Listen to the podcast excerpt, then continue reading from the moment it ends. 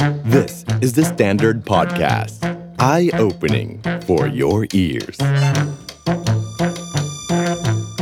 8-Minute History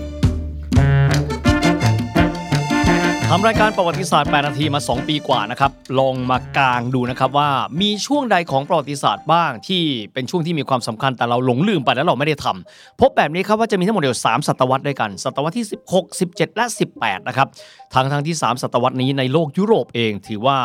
มีจุดพลิกผันที่สำคัญเอามากๆเลยนะครับเป็นจุดที่ทำให้ยุโรป แล้วก็โลกตะวันตกนั้นก้าวกระโดดเหนือภูมิภาคใด ๆ ในโลกนะครับ เหตุการณ์ที่ว่าถึงนี้นะครับในช่วง 3 ศตวรรษนี้นะครับก็จะอยู่ใน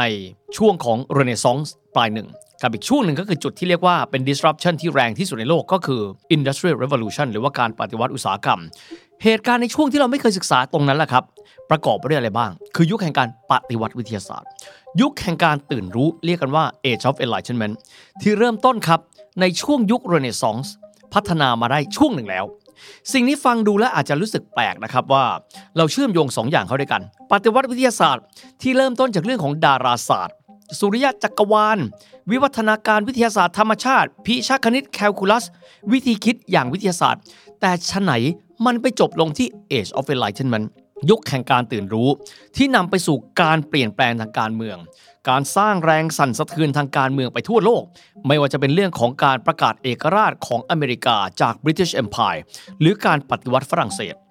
ประวัติศาสตร์8นาที EP ต่อจากนี้ครับ เราจะมาเรียบเรียงข้อมูลนะครับว่าในช่วงกรอบเวลาประมาณ 300 ปีนั้น ศตวรรษที่ 15 16 และ 17 ที่ถือได้ว่าเป็นพื้นฐานอันสำคัญของการพลิกโลกจากวันนั้นสู่วันนี้ประกอบไปด้วยอะไรบ้างครับ เริ่มต้นกันเลยครับ หลายท่านอาจจะมีการตั้งคำถามนะครับว่า โยงเอาสองอย่างปฏิวัติวิทยาศาสตร์ scientific revolution กับยุคแห่งการตื่นรู้ทางปัญญาเข้าไว้ด้วยกันน่ะมันจับแพะชนแกะหรือเปล่า เพราะมันดูแล้วมันเหมือนไม่มีความเชื่อมโยงกันเลย แต่คำตอบมันกลับตรงกันข้ามครับเรามาเรียบเรียงกัน แล้วเราจะดูนะครับว่าไม่ว่าจะเป็นตำราประวัติศาสตร์ใด ๆ ก็ตามแต่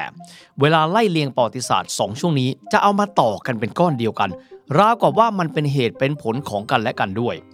ในช่วงเวลาแบบนี้ถ้าท่านนึกไม่ออกนะครับผมอยากจะยกชื่อบุคคลสำคัญในช่วงนี้หลายหลายคน ซึ่งผมมั่นใจพวกท่านคุ้นชินตั้งแต่มัธยมละ เพราะบุคคลเหล่านี้เนี่ยจะมีอยู่ในชื่อของตำราเรียนของเรามากมายหลายวิชา นิโคลัสโคเปอร์นิคัสโยฮันเนสเคปเลอร์ กาลิเลโอกาลิเลอีนักคิดทางวิทยาศาสตร์อย่างเซอร์ไอแซคนิวตันเรเน่เดการ์ตจากนั้นไล่เรียงไปครับ นักปรัชญาทางการเมืองคนสำคัญนะครับ ในยุคตื่นรู้ได้แก่ใครบ้าง โทมัสฮอบส์ จอห์นล็อกสายอังกฤษ มงเตสกิเออร์วอลเตร์ฌองฌากรุสโซสายฝรั่งเศส จนเกิดความน่าสนใจใคร่รู้ครับว่า บุคคลทางประวัติศาสตร์เหล่านี้ ในยุคที่มีความเกี่ยวข้องกับวิทยาศาสตร์ กับปรัชญาทางการเมือง และมาเขย่าโลกนั้นเชื่อมโยงกันอย่างไร เรามาหาคำตอบกันครับเดินหน้าปูพื้นบริบทกันก่อนเลย 3 ศตวรรษนี้ประมาณ 300 กว่าปี ก็คือโลกก่อนยุคการปฏิวัติอุตสาหกรรมนั้นมีอะไรบ้างครับ เวลาที่เราเรียนถึงโลกยุคนั้นนะครับเราย้อนกลับไปไปฟัง8 Minute History ก่อนหน้านี้ก็ได้นะครับจะพบว่าโลกศตวรรษ 16 17 18 นี้ เราจะเทน้ำหนักไปที่เรื่องของประวัติศาสตร์อังกฤษ เช่น การที่พวกเขานั้นสามารถเอาชนะนะครับสงครามทางเรือ เหนือจักรวรรดิสเปนของพระเจ้าเฟลิเป้ที่ 2 ได้ การเริ่มต้นขยายอิทธิพลของอังกฤษในดินแดนใหม่อย่างอเมริกา ตามด้วยสงครามกลางเมืองอังกฤษ English Civil War ที่กลุ่มรัฐสภานิยม หรือว่า Parliamentarism ประหารพระเจ้าชาร์ลส์ที่ 1 แห่งสจวตตามด้วยยุคที่อังกฤษนั้นเปลี่ยนผ่านจากราชวงศ์สจวตไปสู่ราชวงศ์ฮันโนเวอร์ที่เราไล่เรียงกันมานะครับเช่นพระเจ้าจอร์จที่ 1 2 และ 3 เป็นต้น แต่นั่นคือการพูดถึงประวัติศาสตร์ในส่วนวิวัฒนาการการเมืองอังกฤษ แต่เราไม่ได้แตะถึงกลไกการขับเคลื่อนโลก อย่างการปฏิวัติวิทยาศาสตร์เลยนะครับ แต่ก่อนที่เราจะเริ่มต้นนะครับไปที่การปฏิวัติวิทยาศาสตร์นะครับเรามาดูบริบทในแง่ของศิลปวิทยาการกันก่อน ท่านคงจะจำได้ว่าจุดพลิกโลกของยุโรปก็คือเรื่องของยุคเรเนซองส์เรเนซองส์นั้นเริ่มต้นขึ้นนะครับหลังจากการจบลงของการแพร่ระบาดครั้งใหญ่ในยุโรปหรือว่า Black Death ในกรอบเวลาแถวๆนั้นครับยุโรปเองเริ่มต้นรู้จักเทคโนโลยีการพิมพ์ จากการประดิษฐ์แท่นพิมพ์ของโยฮันเนสกูเทนเบิร์กในปี 1450 ซึ่งแท่นพิมพ์ของเขานั้นก็ถูกขยายผลไปที่สาธารณรัฐเวนิส การก่อตั้งสำนักพิมพ์แรก ๆ ของโลกที่มีชื่อว่า Aldine Press ของ Aldus Pius Manutius ในปี 1488 ทำให้วิทยาการนะครับไม่ว่าจะเป็นภาษาละติน ภาษากรีก ถูกแพร่กระจายไปยังยุโรป โดยเฉพาะที่คาบสมุทรอิตาลีอย่างรวดเร็ว มหาบุรุษในยุคนั้นครับ ได้แก่เลโอนาร์โด ดาวินชี ฟิลิปโป บรูเนลสกี มิเกลันเจโลบูนารอตติราฟาเอล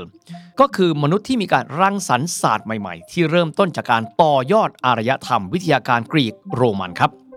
แต่เป็นที่น่าสังเกตอย่างนะครับว่า ศิลปะวิทยาการที่เกิดขึ้นในยุคเรเนซองส์เกิดขึ้นมาครับ และมีการรับใช้ศาสนาจักรอย่างใกล้ชิด ดังจะเห็นได้นะครับว่าวิทยาการต่างๆนั้น ถูกนำมาสร้างศาสนสถาน การตกแต่ง เช่น การตกแต่งวิหารเซนต์ปีเตอร์ของวาติกัน ภาพวาดเช่น La Creazione di Adamo หรือว่าการสร้างอดัมส์ของพระผู้เป็นเจ้า บนวาติกันก็เกิดขึ้นเพื่อศาสนจักร เทิดทูนพระผู้เป็นเจ้า ภาพแกะสลักของมิเกลันเจโลที่มีชื่อว่าเปียตาก็เกิดขึ้นมาเพื่อเป็นการเทิดทูนศาสนจักรเช่นเดียวกัน แต่ครับวิทยาการในยุคเรเนซองส์ไม่ได้มีการนำไปสู่การพิสูจน์ ว่าสิ่งที่เราเชื่อกันมายาวนานนั้น ถูกหรือผิด แม้ว่าจะมีเรเนซองส์ก็จริงนะครับ แต่โลกยังไม่ได้เริ่มต้นตั้งคำถาม และพิสูจน์สิ่งที่เราถูกสอนและเชื่อกันมาเป็นหลักพันปีครับ ทีนี้ถ้าเรามองในกรอบเวลาใกล้เคียงกัน จะพบว่าวิทยาการต่างๆ ที่ไหลเข้าไปสู่คาบสมุทรอิตาลีศาสตร์ต่างๆ เช่นดาราศาสตร์ก็มีวิวัฒนาการเพิ่มเติมขึ้นมาบ้างแล้ว เช่นนิโคลัสโคเปนิคัสผมเชื่อว่าหลายคนได้ยินชื่อคนคนนี้มาแล้ว ขยายความนิดนึงนะครับว่าเวลาที่เราพูดถึงบุคคลเหล่านี้ในยุคเรเนซองส์ ในยุคปฏิวัติวิทยาศาสตร์ เราจะเรียกเขาว่า polymath polymath แปลว่าคนที่มีความเก่งรอบรู้ในหลายๆศาสตร์นะครับ วิทยาศาสตร์ คณิตศาสตร์ ภาษาศาสตร์ ศิลปะแบบนี้นะครับ ภาษาอิตาเลียนเขาเรียกว่า uomo universale และก็นิโคลัสโคเปนิคัสก็เป็นหนึ่งในนั้น โคเปนิคัสคนนี้ ถ้าเราเรียนตำราตอนเด็กจะจำได้ว่าโคเปนิคัสคือบุคคลที่บอกว่า โลกหมุนรอบดวงอาทิตย์ และไม่ใช่ดวงอาทิตย์หมุนรอบโลกคนเดียวกันนะครับ โคเปนิคัสคนนี้มองในกรอบเวลาเขาอายุน้อยกว่าดาวินชี 21 ปี แสดงเขาเกิดในกรอบเวลาใกล้เคียงกัน ตัวเขาเป็นนักดาราศาสตร์ วิทยาศาสตร์ และคณิตศาสตร์ครับตัวเขาเกิดที่เมืองเคอร์นิกสแบกครับ ซึ่งปัจจุบันก็อยู่ที่โปแลนด์ แต่ว่าเข้ามาศึกษาวิทยาการ และสอนวิทยาการในคาบสมุทรอิตาลีในหลายมหาวิทยาลัย ชายคนนี้เองครับ เป็นคนที่เสนอทฤษฎีที่เมื่อสักครู่เราได้แตะไปแล้ว ทฤษฎีที่บอกว่าโลกหมุนรอบดวงอาทิตย์ และไม่ใช่ดวงอาทิตย์หมุนรอบโลก ทฤษฎีนี้มีชื่อว่า heliocentrism หรือภาษาอังกฤษว่า heliocentric ซึ่งถือได้ว่าเป็นทฤษฎีใหม่นะครับของดาราศาสตร์โลก ด้านหนึ่งครับ มันคือการบอกว่าสิ่งที่ศาสนาจักรสอนมาเป็นเวลาพันกว่าปี ที่บอกโลกนั้นเป็นศูนย์กลางของจักรวาล มันเป็นสิ่งที่ผิดพูดง่ายเป็นการพิสูจน์ผิดหรือว่า falsify แนวความคิดของคริสตจักรนั้นที่บอกว่าโลกเป็นศูนย์กลางจักรวาลนั้น มีหลักการมาจากอริสโตเติลและก็ถูกต่อยอดมาโดยคลาวดิอุสพาโทเลมี ซึ่งเป็นนักคิดชาวโรมัน ที่เชื่อนะครับว่าพระผู้เป็นเจ้าเป็นผู้สร้างโลก โลกสมบูรณ์แบบโลกเป็นศูนย์กลางจักรวาล แต่สมมติฐานของโคเปนิคุสคนนี้ บอกว่าสิ่งที่ศาสนาจักรสอนมานั้น มันไม่ใช่สิ่งที่ถูกต้องครับ มันผิดด้วยความที่ยุคของเขาครับ การตั้งสมมติฐาน บางคนเรียกหยาบๆว่า มันก็คือการเดานั่นแหละทำได้นะครับ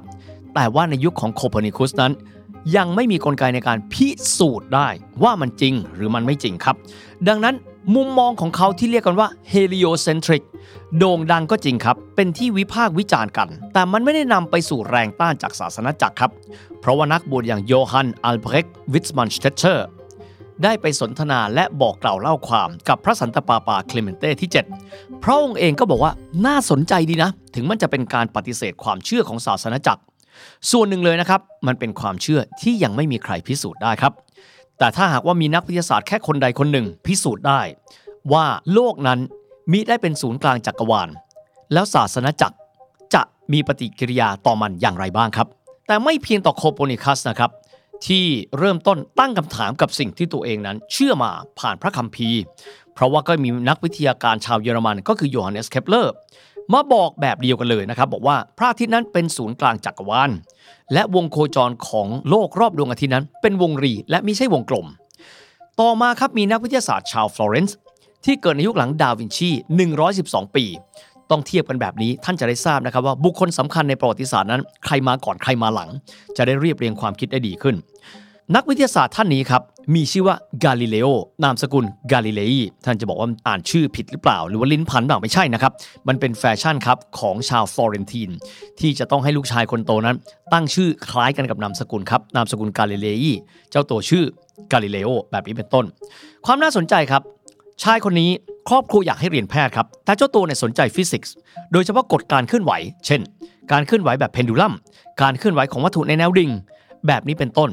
ทำให้เขาเริ่มต้นนะครับผันตัวเองจากที่จะเป็นแพทย์มาเป็นนักฟิสิกส์เราจะได้ยินนะครับว่าเขามีการทดลองนะครับในการหย่อนตุ้มน้ำหนักที่เป็นโลหะ กับคนนดลงจากหอเอ็นปีซาหรือว่าตอเรเดปีซาซึ่งก็เป็นทฤษฎีที่พวกเรารู้จักเขากันมา ยิ่งไปกว่านั้นครับเขามีความสนใจในเรื่องของดาราศาสตร์ และไม่ได้มีความสนใจแค่เพียงแค่ตั้งสมมติฐาน แต่ตัวเขาครับต้องการพิสูจน์ทราบ ตัวเขาได้มีการดัดแปลงกล้องโทรทัศน์ของนักประดิษฐ์ชาวดัตช์ที่มีชื่อว่าฮันส์ลิปเปอร์ฮีทำให้เขาสามารถมองไกลไปกว่าที่ฮันส์ลิปเปอร์ฮีนั้นมองได้ กล้องของเขาถูกเรียกว่า cannocchiale occhiali แปลว่าแว่นตา canna แปลว่าสิ่งที่เป็นแท่งกลมๆนะครับ ก็คือเป็นกล้องส่องดวงดาวนั่นแหละครับ กล้องนี้ทำให้เขาสามารถเห็นได้ด้วยตัวเอง ว่าสิ่งที่ศาสนาจักรได้พูดเอาไว้หลายหลายสิ่งหลายอย่าง มันไม่เป็นความจริง เพราะเขาเห็นได้ด้วยคันนอกกิอาลีตัวนี้ ตัวเขาครับเริ่มต้นด้วยการส่องกล้องไปมองผิวดวงจันทร์ครับ ที่ตามหลักการตามความเชื่อเดิมคือ ผิวเรียบเนียน เพราะพระผู้เป็นเจ้าสร้างขึ้น ปรากฏว่าส่องไปแล้วไม่ใช่ครับ ผิวดวงจันทร์นั้นขรุขระตัวเขาส่องกล้องนะครับออกไปไกลนะครับเพื่อที่จะไปดูดาวบริวารของดาวพฤหัส นะครับแล้วก็มีการตั้งชื่อดาวบริวารหรือว่าดวงจันทร์ของดาวพฤหัส4ดวงนั้นดังต่อไปนี้ครับอีโยยูโรปาแกนเมดีกาลิสโตที่น่าสนใจแบบนี้ครับเขาตั้งชื่อดาวบริวารดวงแรกของดาวพฤหัสว่า io ที่แปลว่าฉันในภาษาฟลอเรนตินแทนที่จะตั้งด้วยคำว่า Dio ที่แปลว่าพระเจ้า ท่านจะถามว่าตรงนี้มีนัยสำคัญยังไงนัยสำคัญครับเพราะโดยปกติแล้วเนี่ยเวลาชาวยุโรปค้นพบอะไรก็ตามแต่ สิ่งแรกที่เขาค้นพบมักจะเริ่มต้นด้วยตัวดีครับ เพื่อเป็นการสรรเสริญพระผู้เป็นเจ้า เพราะพระผู้เป็นเจ้าในภาษาละตินคือ Dio เหมือนกับเวลาที่บาทหลวงกวีโดอาเรโซผู้คิดค้นตัวโน้ต มอบถวายพระเกียรติแก่พระผู้เป็นเจ้า ด้วยการตั้งตัวโน้ต ชื่อแรกว่าโด หรือว่าโดมินุสแต่ว่าตัวเขาครับ เลือกที่จะตั้งชื่อดาวบริวารของดาวพฤหัสตัวแรกว่าอีโยคือตัวฉัน และมิใช่พระเจ้า ถือเป็นการท้าทายแนวความคิดแบบเดิมๆ อยู่พอสมควรทีเดียว ยิ่งไปกว่านั้นครับ เขาใช้กล้องโทรทัศน์อันนี้คันน็อกคิอาลีในการดูภาพนะครับ ด้วยต่างตัวเองว่าสรุปแล้วโลกเป็นศูนย์กลางจักรวาลจริงหรือไม่ และสิ่งที่เขาเห็นก็คือเขาเห็นนะครับว่า โลกนั้นหมุนรอบดวงอาทิตย์ และมิใช่ดวงอาทิตย์หมุนรอบโลก ตัวเขาเองครับ เริ่มต้นเผยแพร่หลักฐานการพิสูจน์ทางดาราศาสตร์ของเขาออกไปในคาบสมุทรอิตาลีในเบื้องต้น ตัวเขาได้รับการสนับสนุนนะครับจากกลุ่มนักบวชเจสุอิตซึ่งถือได้ว่าเป็นคณะนักบวชที่เน้นวิทยาการ เปิดรับแนวความคิดเห็นใหม่ๆ แต่นานวันพบเห็นครับว่าการเดินหน้าในการเผยแพร่ข้อพิสูจน์ของกาลิเลโอนั้น ค่อนข้างก้าวร้าวและดุดัน จนกระทั่งทำให้ศาสนาจักรต้องออกมามีคำสั่งยุติไม่ให้เขาสอนแนวความคิดแบบนี้ เพราะ มันเป็นสิ่งที่ขัดแย้งกับสิ่งที่ศาสนาจักรเชื่อมาโดยตลอด แต่กาลิเลโอมองว่า สิ่งนี้เป็นข้อเท็จจริงที่พิสูจน์ได้ด้วยการมองเห็น แต่สำหรับศาสนาจักรแล้วมันคือการสั่นคลอนความมั่นคงของคำสอนในศาสนาจักร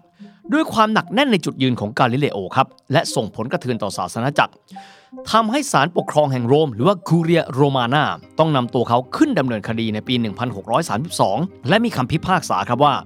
ตัวเขาเป็นผู้กระทำความผิด โดยการพิพากษาคดีกาลิเลโอ ที่เผยแพร่แนวความคิดที่แตกต่างไปจากคำสอนของศาสนาจักร มีชื่อเรียกว่า Il processo di Galileo Galilei กาลิเลโอกาลิเลอีตอบโต้ด้วยการเขียนหนังสือ Il dialogo dei due sistemi maggiori del mondo หรือว่าวิวาทะว่าในสองระบบหลักของโลกใบนี้ ที่มองกันตรงๆแล้วมันคือการโจมตีพระสันตะปาปาโดยตรง ในที่สุดแล้วเขาต้องโทษทัน ถูกจองจำในบ้านของตัวเองในปี 1633 ยาวนานถึง 9 ปี จวบจนวาระสุดท้ายของชีวิตในปี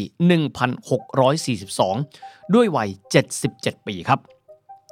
แน่นอนนะครับว่าข้อเท็จจริงจากการพิสูจน์ได้ในเชิงประจักษ์ มันนำไปสู่การต่อยอดของแนวความคิดกระบวนทัศน์ใหม่ๆ ทางความคิดของโลกยุคใหม่ที่เรียกว่า หลัก การคิดอย่างวิทยาศาสตร์ หรือว่า scientific method หรือว่าประจักษ์นิยม empiricism ซึ่งเป็นพื้นฐานมาจวบจนวันนี้ กล่าวคือมนุษย์ตั้งสมมติฐานพูดง่ายๆคือว่าเดา หาวิธีพิสูจน์ว่าสมมติฐานนั้นถูกต้องหรือไม่ จากนั้นจึงเชื่อได้ว่าสิ่งนั้นเป็นสิ่งที่ถูกหรือสิ่งที่ผิด แนวความคิดแบบ scientific method แบบนี้ นอกเหนือจากจะเป็นการเริ่มต้นของการปฏิวัติวิทยาศาสตร์แล้ว เชื่อไหมครับว่าสิ่งนี้ถูกขยายผลไปในเรื่องของทิศทางปรัชญาการเมือง โลกทัศน์ของการมองของสังคม ที่สั่นสะเทือนโลกทั้งใบไปตลอดกาล The Standard Podcast. Eye opening for your ears.